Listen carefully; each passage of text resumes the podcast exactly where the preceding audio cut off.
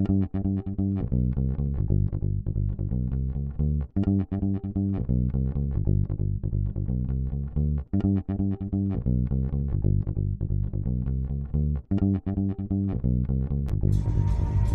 every veteran, there is a story.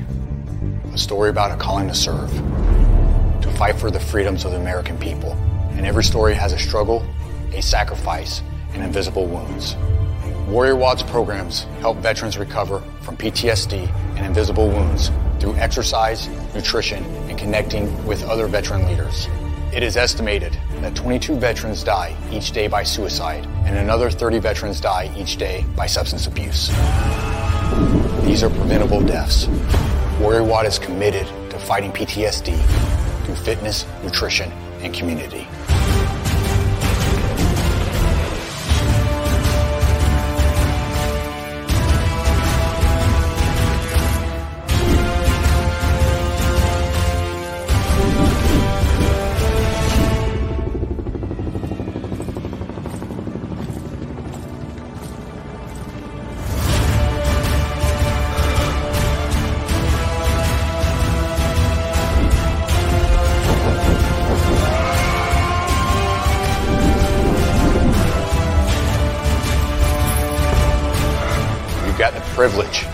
Opportunity to support our heroes in their time of need. Will you join us and take action?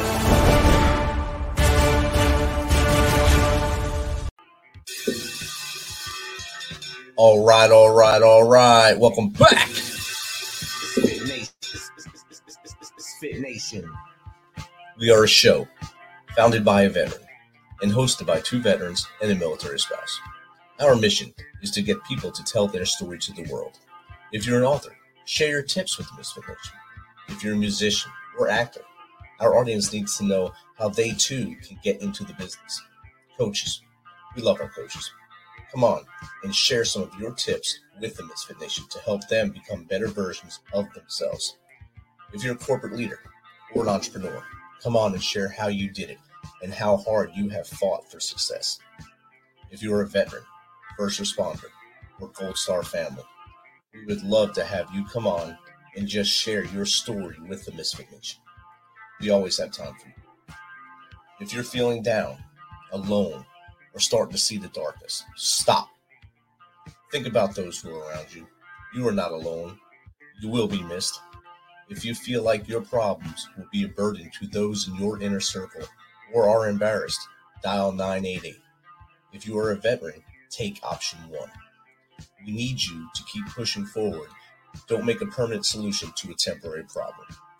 If you're a new listener, welcome to the Misfit Nation. Be sure to subscribe to our show on your favorite podcast apps and also on our YouTube channel at the underscore Misfit Nation. Subscribe and click the bell to keep you up to date with our latest episodes and all of our news. You can also find us on Heroes Media Group and About Face Radio. Now, let's get to the show.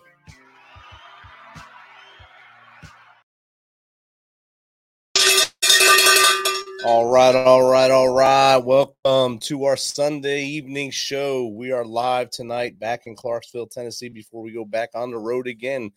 We'll be up in the, the greater DC area this week for two shows and then back home for the last two shows of the year. Uh, tonight we have a good one, but before we get to that, we'll pause and uh, we'll pay respects to uh, another person that has joined the 22, uh, Staff Sergeant Daniel Mata of the United States Marine Corps. We lost him this weekend. So keep him, his family, and your thoughts, his family and friends, and your thoughts, and prayers. And to, to Valhalla, Sergeant Mata. But tonight, we have a good one. Our guest is a combat veteran with 11 years of service in the United States Army. He is also a serial entrepreneur who brings significant expertise in marketing, IT, and project management. He currently runs and operates a marketing company, No Limits Marketing Group, founded to help small businesses survive the pandemic.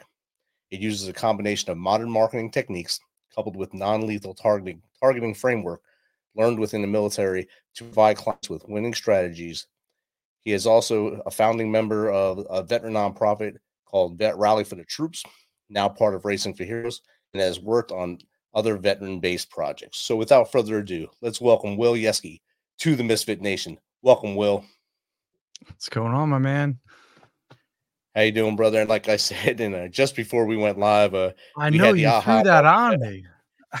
we had the aha moment that we both were in the same place, uh, just a year apart from each other, or probably overlapped each other a little bit. And uh, uh, the Arghandab Valley is not a fun place. Was not a fun place, and we both survived it.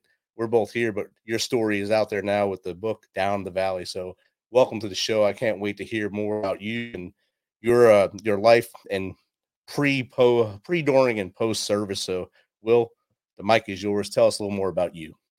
Oh man, like I, you got me pumped up in that intro. I mean, you had everything from uh the Warrior Watch, like, and I'm like, whoa, I'm, I'm feeling amped. That was a great uh commercial on there and stuff. And then you just keep you keep them coming, you know. Before you're like, hey, uh, or we're about to go on, but you know, I was in the Arghandab too, and I'm like, wait, what? What? Oh, so you, you you know, then you must have seen that and been like, holy crap! Like this guy, I got to talk to this guy. Definitely. So I kept like in Oregon, I was ah shake.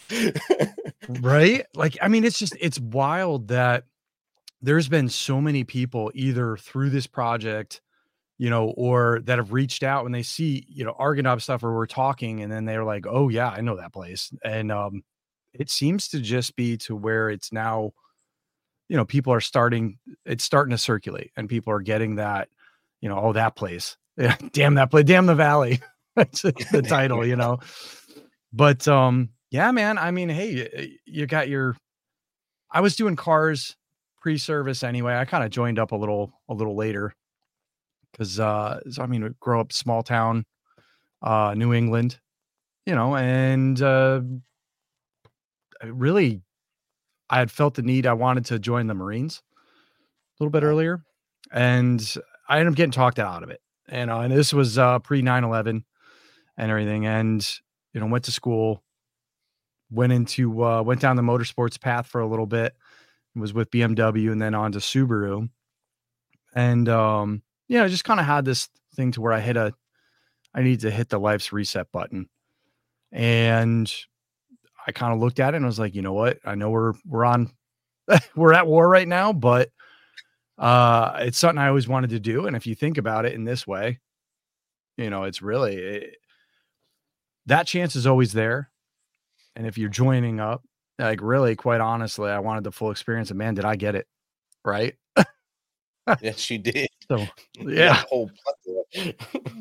yeah right there man this uh i mean really seriously like in one year's time with that like and people you know all these different stories and they're like wow you know must have been quite i'm like that was one year i didn't i didn't deploy after that you know that wasn't a um it, it was just how it was how it went the rest of my time in service but uh you know cra- crazy stuff you know over there but i mean even getting getting over the 82nd airborne um yeah that's a little bit of you know you go in and you have that standard hey i'm gonna i'm gonna sign on the line. I was trying to be a you know green beret right off the bat through the x-ray program and yeah i mean that's a recruiting tool in itself uh yes. but there's a lot of you know i mean a lot of guys that were there through basic training there was a bunch of them that ended up um ended up making it uh crazy enough i mean the the fort the regiment was hurting at that time uh you know and i mean after the Arghandab i went to the back to sfas myself and kind of popped down over there but um you know that uh that experience was that was the quite the deal you know i mean you have we show up right before what we showed up right before the christmas ball and within a year you know year a little bit less than a year's time it was just one training cycle after the next and before you know it you're you're going into the well going over to Helmand first. That was the the whole thing as we ended up was it 2009 so we were actually slated for iraq at the time. Oh, and I I was thinking Afghanistan was a little bit of a blessing, you know, because I was like, okay, here we go. We're gonna. This is that. At the time, it was EFPs and urban fighting. You know, that building to building. Like this is this isn't going to be fun. Um, so when they said Afghanistan, in my mind, I'm thinking, oh, we're going to get some standoff. This will this will be nice, right? beautiful. yeah. And then we get to Helmand, and I'm like, man, this is So this is deployment. This is the this. All right. Yep, I've heard these stories. This is just boring. Um, you know, and we got into a tick which actually ties in. You know, Avon Party was sending stuff back saying, "Hey, man, like." This place is crazy. We're gonna get some hellacious firefights. This is wild. Everybody's gonna get their CIBs the first week, and we get there, and it's just nothing. You know, they learned very quickly. Like when we would leave, we'd come across the, we'd hear across the radios, you know, hey, circle squares are coming through. Um, you know, so they wouldn't mess with us. But uh October 31st, the the day the book was released. So on Halloween back in 2009, that was our first firefight, you know, trial by fire in uh in Helmand province. And um so we got our first tick out there, you know, and that was that that went it went so textbook. We came off of such a high from that in how we just we rolled right through. Like it was came up. They had a support by fire in the wood line. They they had a squad sized element bounding up, and we just crushed it. You know, I mean, they were unaware too. You know, we rolled up onto the firefight, so that, I'm sure that was a huge difference. Yeah, like we had one guy running across. Um, he came around the building, like as soon as we were mo- maneuvering from the second truck into the first position, and I saw him come out um you know and just his eyes like huge big as saucers because he didn't we were on a raised road and he didn't realize you know they were bounding up bounding up using the buildings for cover and he comes around and then there's this huge you know V-hull cougar sitting above and um it looks up and they were so close the the gunner couldn't even traverse the 50 down Oh wow. um yeah so and that was like a whole that whole you hear about these things of adrenaline hitting and uh the specialist cannon up in the turret is throwing the saw from the, the driver up into the turret from one of the guys beneath and he jumps up into the turret and like just kills two dudes right there just brup, smokes him. I mean it was just it, it was wild. It was wild to see and then you know we just we get around front and we open up we had a mark 19 mounted up top and we start opening up on the support by fire in the wood line and it was just you know go go go. You're hearing the the pings you're hearing the zips and whatnot and it's weird because you're in a vehicle at that point. You know and then down the road when we get to the Arghandab you're completely dismounted so it was a little bit of everything. You know but then uh so after this firefight you know we're, we go through and everybody's getting looked over. We had one guy with a a bullet hole in the armpit of his um of his ACUs and another one with uh like a tear in his helmet. I guess a bullet skipped off the top. Just oh yeah. So some close calls there, but uh, right. But everybody was fine, uh, except for except for the Taliban. We rolled up and uh we rolled back through Lashkar Gah and the the Brits were having a little Halloween party and it was it was just surreal, man. Like we're here we are having some burgers and burgers and fries around a campfire with our counterparts laughing about what we had just gotten into, you know, what what could have been a very different situation but just uh, hours prior. So it was um yeah, you know, and then of course it goes down to where uh we didn't really have a particular mission over there and that's when um you know lieutenant colonel frank genio and command sergeant major burt puckett they they're trying to get us into the fight. You know like any any good commander would you got a bunch of hungry infantry paratroopers um that are highly trained you know and they're trying to get into it but Helmand ate the place for it? The, the they were trying to get us into marja is what it was. And the marines didn't want us there um and the brits you know i think their exact words that were told to me was we don't need a bunch of paras mucking about the battlefield you know um so it was uh marja was about to kick off and we are just like all right and he went to uh so lieutenant commander or lieutenant colonel genio went to um Stanley, uh, General Stanley McChrystal at the time, and was like, "Hey, where, where are you guys going next? Like, what's the next push? Where can I get these guys into the fight?" And it was, "Hey, we're surging into Kandahar next year." Um, so I got a spot for you, you know, and we replaced uh, fifth ID Strykers. Yeah, right there in the Arghandab, and that was, you know, that was the start of it, man. That's um, we went down there, we re-outfitted at uh, Fob Walton, and that's where we got those um, UCP deltas. So we got handed a different set of a camo. And I know right. if you were there, you I don't know, did you guys ever get or did or were you just straight multicam by the time you got there? Uh, we mixed. So some of us were still in the, the beautiful ACUs, and then some were in uh, multicams out there. So okay, mixed. You look like a hodgepodge people when you down, walk next to people, as everyone had did something different on. Yeah. So you never got the ones with the brown, uh, the, the affectionately known as the the Shih Tzus. Uh, not on that tour. The next year, uh, 2012, I got them up in Kunar. Oh, okay. There must have still been some left over. Yeah. Yeah, I know they were like when I got when I got wounded, that's what they gave me to go back to my base. Gotcha. Okay. Yeah. No, I know. I had been told by some of the 101st guys they had they had gotten some of that stuff and whatnot. I know once once we got multicam, the man, the difference was night and day. You know, the only the only good the ACUs were really for was if you put guys up on the OP.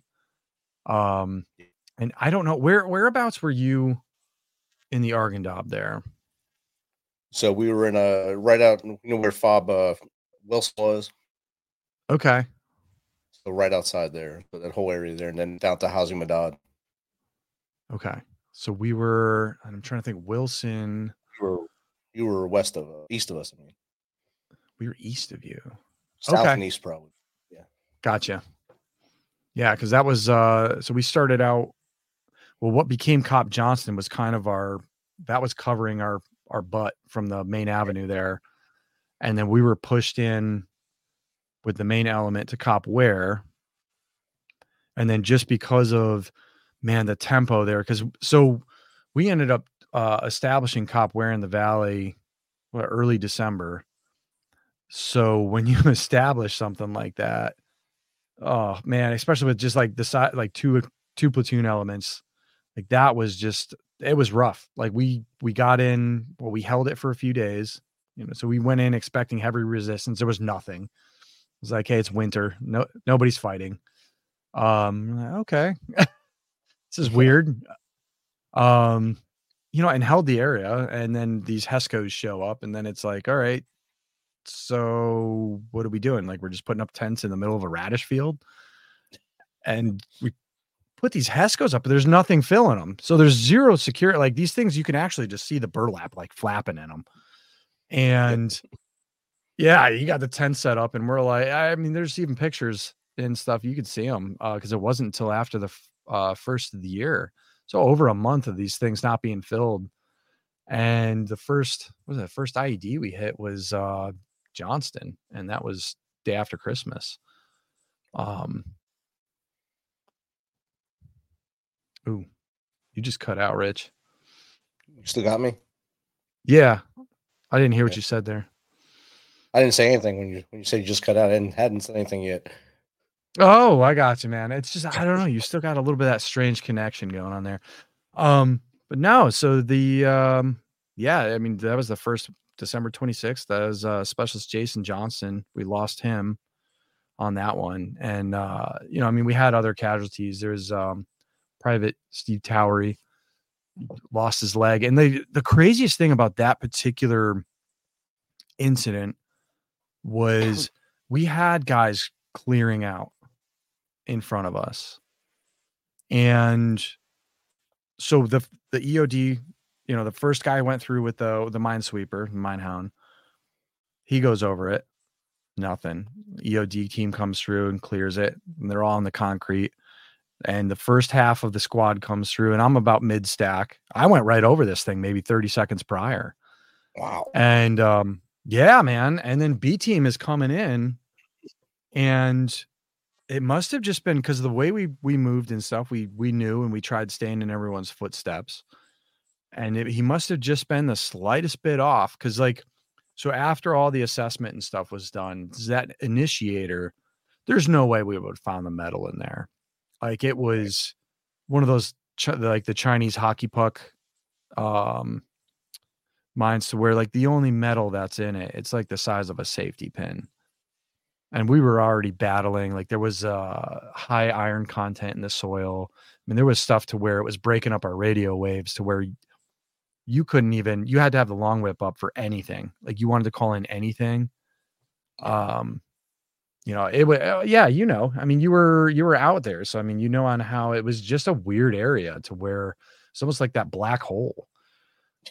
You know and, and, this and, is for those listening this is a flat land it's not mountains like like the movie lone survivor they had no communications because of the mountains. Here is basically wide open desert but just the mineral deposits and alien waste that's there just get you. Oh, that must have been the area you were at. Cause so where we were, we were at the base of um like so Copware was in the orchards at the base of the mountains that were across there, and we had right before Kandahar Pure. That's where you were. Yes. At that over to you.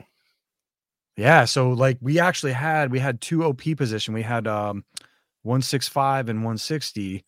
And so we we would man one of them. So you'd send like a four man uh like a little partial squad like squad element up there send a four man element up and they'd sit up on the op for you know five days or so until the next ones come through um and just kind of watch over you know either m14s they had a few of those up there but uh the CLU was the big one. So you had a javelin up there ready ready to go at any time you know and they'd watch over but it was just it was crazy to see the uh, we ha- i mean the orchards through there uh, we would have wildlife like coming after our patrols and stuff. They had a they had a mountain lion like that they they literally crossed right in front of them on the OP. So there's a mountain lion just like skulking past, and then they had a there was a patrol we were on to where you hear the OP get on, and they're like, "Hey guys, guys, there's there's something there's something tracking you. It looks like a jelly bean." what are you talking about, man? Like, it looks like a jelly bean. And one of the other guys gets on there and he recognizes the shape. He's like, dude, that's a bear. Like, and we had this bear tracking our patrol, and they were just like, yo, stop movement, let him go around and stuff. And it was, like, yeah, that's crazy, crazy oh, stuff.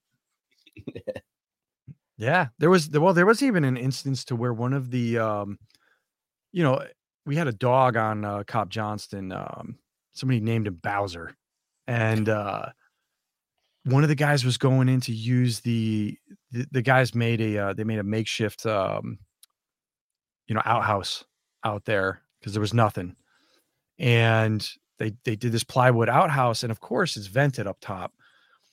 Well, he goes. Well, this guy goes to go in to to use the shitter one day, and this dog just starts going ballistic and he's like, what the heck? And he opens the door and the dog goes to run in to the crapper and his and the freaking mountain lion that had been up on the OP comes burning out. Like this big oh, cat man. just goes running right out the ECP. Like insane. And if that guy had gone in there, he probably would have gotten mauled, man. it was a horrible time. Yeah, it would have been. you look up and there's a cat, like big old cat above you. Eh, everything. It was like everything. Everything wanted to kill you out there. Literally everything. Yes. Oh yeah. Oh no, we we so that was another thing. We had a we had a patrol to where one of the smaller guys that was with us, he was kind of falling back and we are close to the end. So the platoon sergeant sort of let it happen, but he's keeping an eye on this kid. We had this pack of wild dogs that was um kind of tracking us that night. And this kid was falling back and they were starting to starting to separate him away from the pack. Like he didn't even realize what was happening. And um, yeah, platoon sergeant went back. He noticed it and like grabbed him by the drag handle. Was like, get up in front. but I mean, this kid nearly almost got picked off by the wild dogs. You know, it's just crazy. That's nuts. yeah. Uh, and you were there a year before us, so we were you were the start of the surge. I guess we were the the main body of this after you guys cleared and started things up for us in that area. I believe our first uh, casualties were actually right where you were, uh, Specialist King from the artillery battery was one of the first ones we lost right there in Arghandab. So it's basically the same footprint you were in, I think. Yep.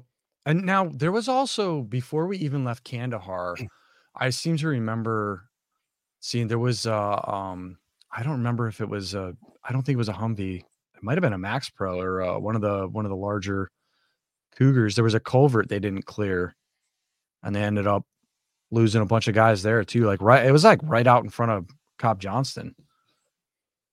Uh, probably they, they lost a lot in that area. They got hit pretty hard there. It was like I said, it was artillery turned into infantry for the for the mission and learning Yeah, on the fly. I remember when they showed up. There was half of them, and we were, man, we we knew as soon as they came in, we were just like, this is a bad.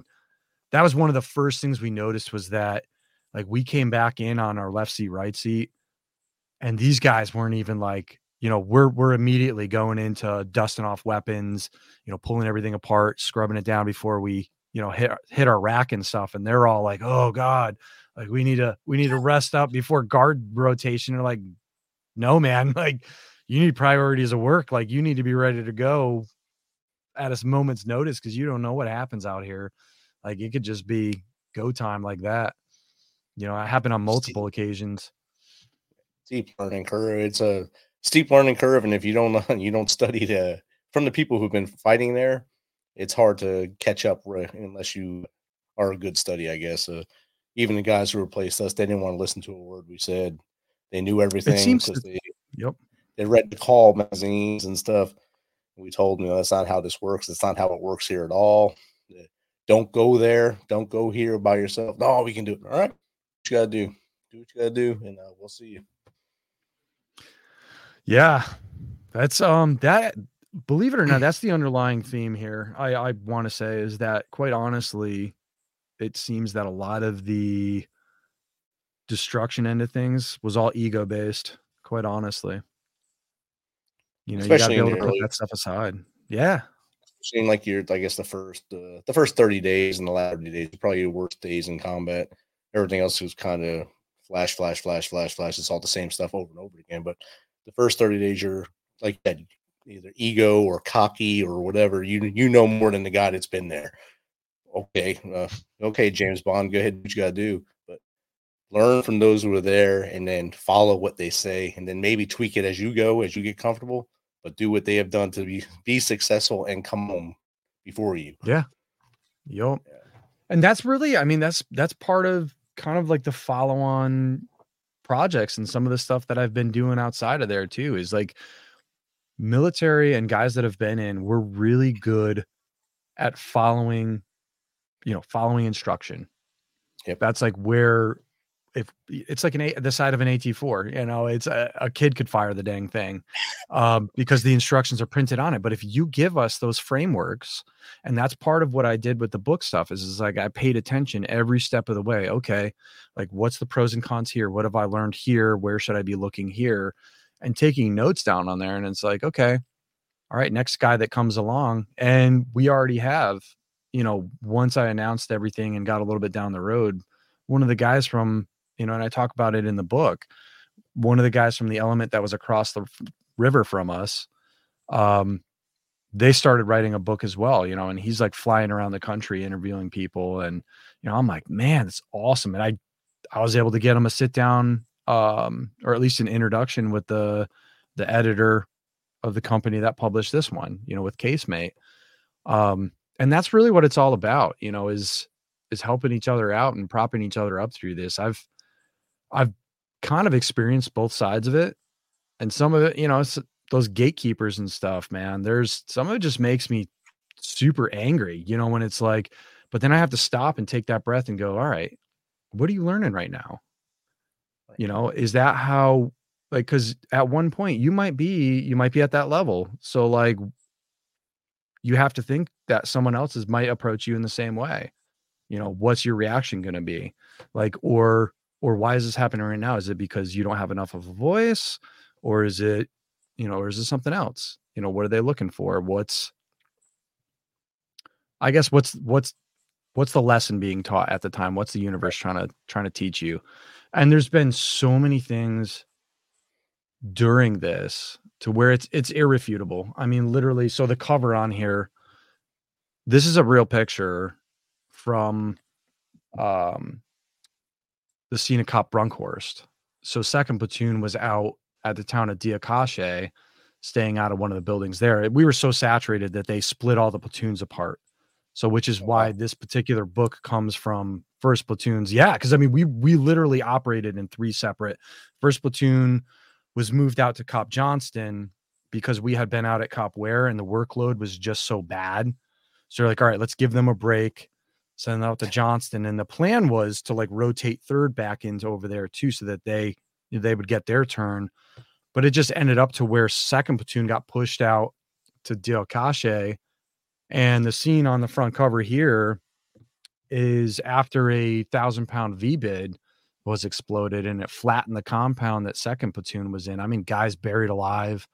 Um, the U.S. troops that you know got hit in that we the, there were no casualties, or at least no uh, there was no KIAs on our side. We had man, like half of them got medevaced. You know, a bunch of them came back um, after getting checked out and everything. But this was taken during the recovery of it, and someone saw the flag, uh, you know, underneath the rubble and stuff, and the guys were like, "No, like that that doesn't sit right, man," and they pulled it back out and hoisted it back over. But when this picture showed up as I'm, you know, starting to tell the guys and the word is starting to get out and stuff that I'm writing this thing, one of the one of the guys, um, Brian Erickson, contacted me and he's like, Hey man, like I I actually have that flag. I recovered it from the battlefield when we left. Like I have it at home. I'm like, what? And it took a little bit it took a little bit of time like and we kind of like searched around first we called the unit and we're like hey do you want this maybe for the for the unit display case or something like that? It's a piece of the history. And we couldn't really get a hold of them and it ended up to where it just ended up perfect to where the airborne and special operations museum was the first uh event for the book launch and we just rolled everything into so that flag got dedicated there along with a whole bunch of other artifacts from that particular deployment. The guys showed up in droves. I mean, all these pictures that you're seeing on the on the social media campaign, the the Damn the Valley book, those are the guys. Like I had five grainy Facebook pictures when the publisher was like, Do "You got pictures to give us for this thing?" And I just said yes because I knew that if I asked, like the guys would rat. We really did. We had something special there. Quite honestly, the the group of guys that's there, this would not have happened without them. For one, you know, and they've been extremely support like they've been through all of it. They've looked through through all of it. We've gone back and forth. You know there's been multiple instances to where it's like you get those different views and stuff but through it and through sharing these stories and like re kind of reopening some of the, the traumas because some of them were some of these guys didn't want to talk and i was okay with that but they uh, i was going to say i think everybody but one of them actually ended up calling back um, you know, and eventually talking to me. There was one who was adamant about not ta- he was he was ticked off, you know, and I finally just explained to him, I'm like, hey man, look, like I get it and I understand what you're going through. Like I am messing with your like foundation here. I get it. You know, I'm not trying to do that. Um, I want to present the story correctly, you know, accurately and truthfully. And and without your input there's certain stuff that i can't get without you and you know that. I'm like let's just talk so it's right. Like and i'll shoot you anything that and again we can go back and forth and quite honestly like a lot of these first drafts that came back there was barely anything that ever needed to get changed. Um yeah.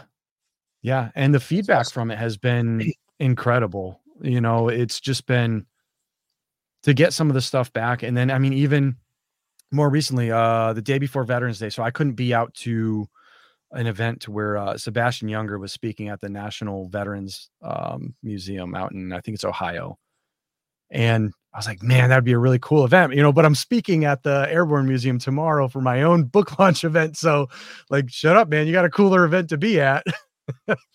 um, but I got contacted by one of the uh, Alpha Company guys, and you know we were talking back and forth, and he's like, "Yeah, I'm going to be at the event," and I'm like, "Dude, I know this is a lot, but could you try and get a copy to Junger? And he's like, oh yeah, like not a problem. I don't think I can do it, but like if if I can, I'll I will. I'll hand it off to him. And um that night, the night of the 10th, we were, you know, in Fayetteville, kind of meeting some of the guys that showed up to this thing for for dinner. And I get this picture with him holding the book up next to Junger wearing an old Two Fury shirt. And I'm like, dude, man, you guys, incredible. Just and that's I think that would probably be the biggest takeaway from this whole project is like you you you could, but you really can't do it alone. If you want something to really shine through and to be the best version of of what you can offer, it's got to be a collaboration with the other guys, man. And and that's what it's been every step of the way. I mean, I've had everything from people helping me out with making commercials from voiceovers that were like, "Hey, use this script and you know, and we'll make you a voiceover." And it's like just blown away with the amount of support and the people that come out to, you know, endorse the book on that end and stuff. It's it's been incredible and it's been a wild it's been a wild ride. It's been good. It's a good ride, dude, definitely. And and you you bring up Sebastian Junger, you, you bring up in the same light, you say it takes the village basically to get something going he he wrote a great book called Tribe, and it's exactly right here. And it's based on his his interactions around the world, but uh, more more specifically Afghanistan, where you know you learn a lot about tribal life and things like that, and that's what we need. And uh, it takes everyone working together to make things successful. And you learn that There's in the military. You learn rely on that person to right and left. And for you guys, your platoon, that, uh, that became your your real family. I mean, you have your blood family, but that family that you fought right next to you for all that time, that's your family forever. Oh yeah, and it's a and it's just a different, like I mean you, those guys just go to the ends of the earth for you to where I mean, and it, and it really you know and it's like you don't want to let them down either. Like that's that's the other end too is like you have that mutual end of like you don't want to see them fail. Um, you know, and again, it, it all just wraps right up into the whole I, I can't there's no end it's all full circle like it really like you're saying that that book tribe so like tribe was actually a book that i um and it, it's just funny on how this worked out. So when i got out of the military and went back to school i ended up going to uh, towson university for my undergrad for business. And it's it's funny that's actually the sweatshirt i'm wearing now is from their um, military and veterans club. Well i spoke there uh, on thursday um okay. so i got to speak to some of the guys there and it was it was it was really good to see because that military and vet center has come such a long way in the four or five years since like I've been at that school. They, I kind of like started beating on their door because I was like, hey, you know, like let's get these guys together and like let's get them in one spot and everything. And what I didn't realize is there'd been so much work done behind the scenes by the guy that showed up as I was leaving to really build that community within there and it brought me to tears, you know, to see wow. how these guys showed up. And I was like, man, like it ended up being more for me, right. which is funny. Weird how that worked out. Aha moments there. Yeah. So, that, I mean, that's good. Yeah. I was yeah, down in uh. Murphy, Murfreesboro, Tennessee, uh, I, know, I guess a month and a half ago. And the head of the military department there for Middle Tennessee State University came in. He's a retired colonel, a retired general, I'm sorry. And he was talking to us and he said he doesn't go by general, he just goes by whatever his first name is. And people ask him to do this, this, and this. He said, No, you ask these the cadets, the guys that are going trying to get through military science, they're the ones you talk to. And these young veterans that are coming to the center, they're the ones you talk to. And then if you need, if there's a problem to me, and we'll fix it. We'll fix it. Not I'll fix it. We'll fix it. And the, the center is just booming. They do everything for the community. They have community. It's great. Uh, if I was living closer there, I'd go there every day. Heck yeah. I mean, there do you think too is that like possibly because I know that there is that whole issue to where you see a bunch of the guys out there where the VA payments and stuff start to become a handout as opposed to like you know using it to actually better that end or maybe supplement you know as a secondary so. income like you have that other revenue stream that allows you that foundation or that base you know to be able to do these other options like i don't know write a book or be involved in your community or You know, yeah. I mean, I'm just start it. Yeah, any anything, but like make yourself useful, and then find out where you fit into there. And I know it's just you, uh, learning along the way, you know, because I know I have a bit of that myself, and I'm starting to see that end of it. Um, but it is, you know, send me kind of thing. It's been great. Right now, uh, audience right now, Willis is on here. He's from a hometown, Homefront Sit Rep, another podcast that's up out of Kentucky. Yeah, uh, we, I've been on his show. He's been on my show, and I kind of took him under my wing, mentored him a little bit, just because I know, like you said earlier, we all need to push each other up, push each other up. Yes. And his is blown up. It's doing great. He started a roundtable we do, and we do a roundtable once a month now. We get a group group of veterans get on and talk about veteran issues. And we Dude, this last awesome. We sat and, and we sit there. Of course, we talk trash to each other first, then we get then you get Oh, to yeah. focus the group. You got to do it. And if there's a That's how we marine, if there's a marine in there, you throw some crayons out there, you do stuff like that, and everything works out in the end. But it's a great thing he's doing, and he's actually doing great things, and I'm I'm proud of everything he's doing, and I can't wait to see where we all go next. That is awesome. That is so like, and now, like, how big's the group, like the round table here? Uh, this last one, I think we had six on it, and we'll rotate people, and we had actual two guests on this one. It's, it's That's been awesome. it was pretty cool this time to just to bring some expert expertise in there. Uh, Yeah. First time we talked, it was right when uh, Hamas attacked Israel. First one, it was a little charged in that one. There was a guys that were from as far back as uh, Black Hawk Down days, 1993, to current WAP guys. So there's different opinions on what's going on and stuff. So it's good to get that healthy, healthy talk, that healthy vibe in there, and still be able to smile at the end of it and say, "Good talk, bro." And then this week, this time we talked about current things. Of course, suicide comes up a lot because that's one of the biggest things for us. And I'm a big advocate. You just said it now. There's the handout. I like to give a hand up. I like to give our Yep. fellow veterans a hand up, not a handout, because that makes them not rely upon you except for advice. Give them that Yeah. hand up, and this is the way, the direction you need to go. Here's your compass. Here's your map, and have a good time. And we'll be back to check on you later. Yeah. Yeah.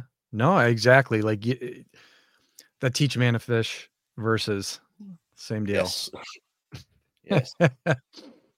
And Willis that's is on right awesome, now. He man. a hand up, not a handout." So Absolutely. No, that's uh, and it is. It's he'll probably reach out to you to get you on his show too.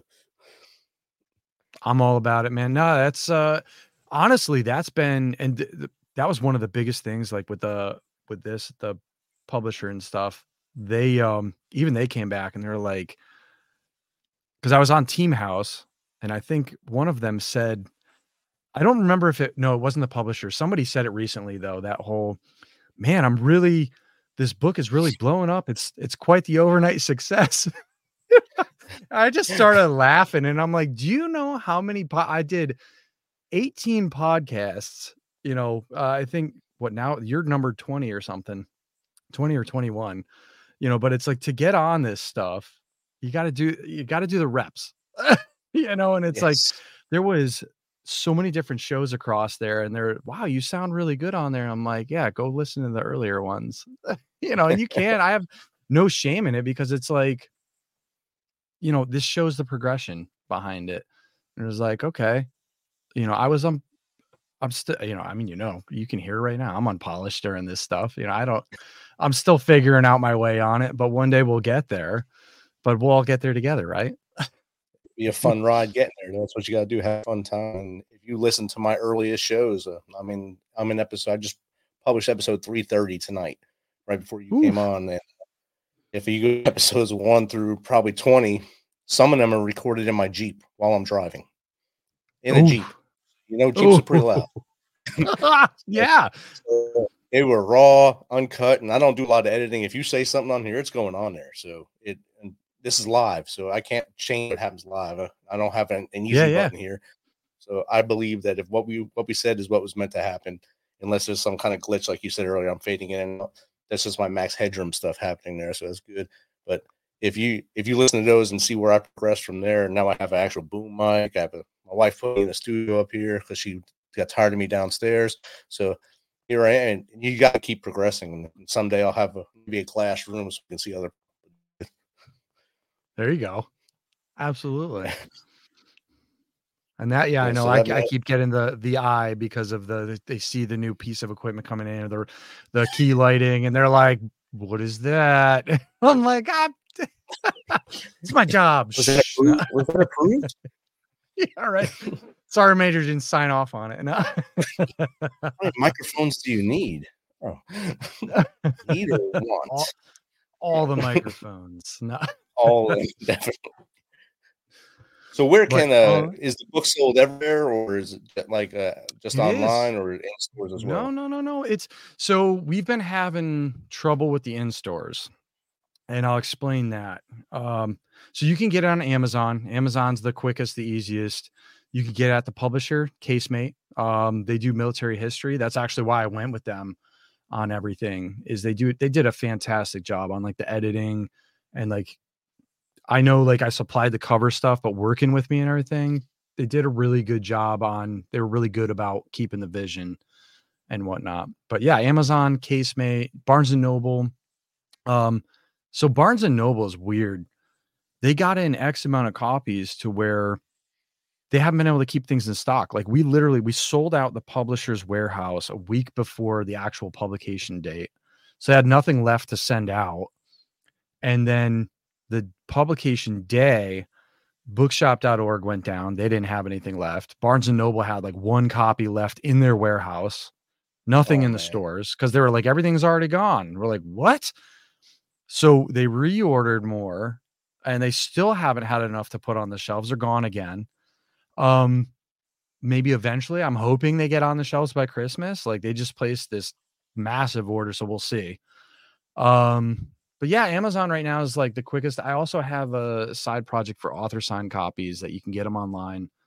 And the reason why I did that is that for every two of those author signed copies that I sell, I can get one copy to the guys that were there. And that's my goal is to to get at least 150 copies out to the guys that were over there, you know. And it, it might even develop into something else, you know, over time. But that's kind of that. I I hate asking for that like you know, hey, donate money to give something and be like, no, I feel like I at least owe something. So I need to put it into a crowdsourced, you know, but it's not, it's not marked up. Same as retail 35. And uh, I'll get you out a signed copy. You know, I I usually send them the next day. And um, yeah, I mean, you can check it out on social too. Damn the at Damn the Valley Book across what Instagram, Facebook, um, TikTok, YouTube, Reddit now. I mean, you name it. I know right? Well, I figured out Reddit reads, and I was like, oh man, like there's a bunch of guys on here that are actually reading. People are they're lit. It's good. Yeah. And I mean, you can get almost like the like, all of the stories and, and stuff on uh, damnthevalleybook.com. There's actually something up there to where, and I want guys to do this, share their story because through this, that's the whole thing is like, let your stories be known out there. And it doesn't just post up on there, but I have something called the wall of stories and send stuff in. I'll put it out there, you know, as long as it's not like vulgar, or disrespectful, or, or nasty towards someone. Yeah, I'll put it up there, man. Like this stuff is real and it needs to be told. Um, the stories in this book are are very real. Like it's not. I don't do something to where it's a nonfiction book and it reads like some dry, boring deal. Like you are in it. Right. I don't know if you've read some of this stuff that's sent it, but like you are in it. Um, you know, and that's actually one of the things that was discussed by a few of the guys too, you know, is like they were getting smells and cravings and stuff. So I mean, Oh. it, it does bring up some of this stuff from other guys. And so I mean, like be aware of, of that getting into it. Um, but it ha it's been good in the way of therapeutic and guys sharing their story and getting this stuff out there and being able to share it among you know peers and among guys that understand that have been there before. Outstanding and uh it's this has been great chatting with you on that. Of course we're Arghandab veterans together uh, i was just uh, a little away from you there uh the misfit nation you asked why why my why and i think the pre-show. The misfit nation comes from that that that deployment my platoon was the misfits and since 2010 we've stayed together tight just like your platoon there and uh you know, on december 31st of 2010 we lost sergeant michael beckerman uh, he was clearing a clearing a compound in Howz-e Madad and they him and order him and order the lieutenant stepped on a device and uh, we lost him and the lieutenant became a triple amputee. But that's how we had. That's our why. That's why the Misfit Nation's still alive today is because of that platoon in 2000 and in that same damn valley. Man, I got to hear your story sometime, man. We got to uh either, you know, you said you're coming out to the DC area, which I'm not all that far away from there, by the way. Man, I I, I wish I had known. Um, I'll be up in Sterling. So. Okay. Yeah, you're right around the corner. Yeah. Cool, man. Probably get on the yeah, what's a gold line that goes further up there, I guess, but whatever yellow line. I'm not sure one goes there, but now I can jump on that and meet you at a, a train stop. there you go. All right, brother. Any uh any tips you want to share with the audience on how they can uh be successful without getting a handout? Uh, That's too easy, man. Like honestly, it's it's not it's never about you in that. It's it's all by with and through. Like that's a hundred percent. It's never if if it's based about you or you're lone dog in it, you know, you're you're that lone wolf. Um you're gonna have a lot harder a time. Uh smooth out the slipstream. Ask ask the people around you, man. Like get your mentors and stuff, get the the crew around you. Um bounce ideas off people and always always be learning. Like, you know, I'm not saying like put down the TV remote and stuff, but I mean, like, fill those times. Like, that was one of the things when I was going to school. One of the biggest, I learned so much in the way of I had an hour commute to school and an hour back, and I would listen to podcasts and I would put on podcasts that dealt with, hey, what do you want to learn? Like, where do you want to base this? and it's an hour learning in and an hour learning back instead of music and stuff like that and i would just take from that and then reflect on it and honestly i probably learned more in those hours than i did in some of those classes that i went to quite honestly Guarantee it. Guarantee it. Especially we're enjoying it. So yeah exactly. Nah i had some good class that was actually it was a good school honestly it was a it was a really good school and it's i love to hear that now the veteran center is you know doing the things they're doing and they have the community that they are because really that's again you know i'll just hammer it home one more time you know community and that point of being together there you know you're saying we're on a show called the misfit nation. You know it's it's about that network man it really is definitely one hundred percent. Will, it's been great chilling with you tonight. I uh, hope you have a great uh, rest of your month and especially the holiday season. Uh, much success for the book, and uh, if if we do get the cross paths up that way, it'd be great to sit, chat, and share our stories. heck yeah rich sounds good man thanks for having me on All right, brother. no problem, brother. Anytime if you want to come on again, just give me a holler. absolutely no it's been awesome All right, brother. Have a good night. too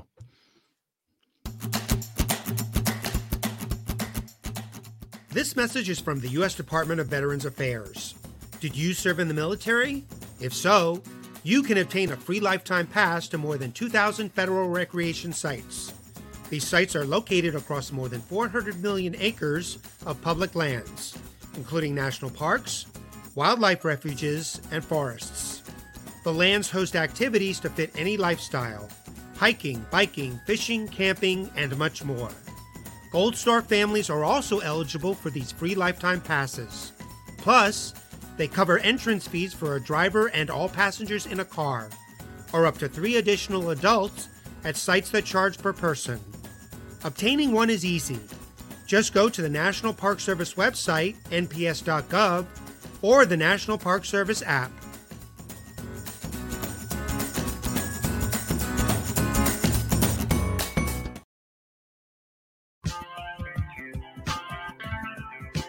Thanks for checking us out and being a part of the Misfit Nation.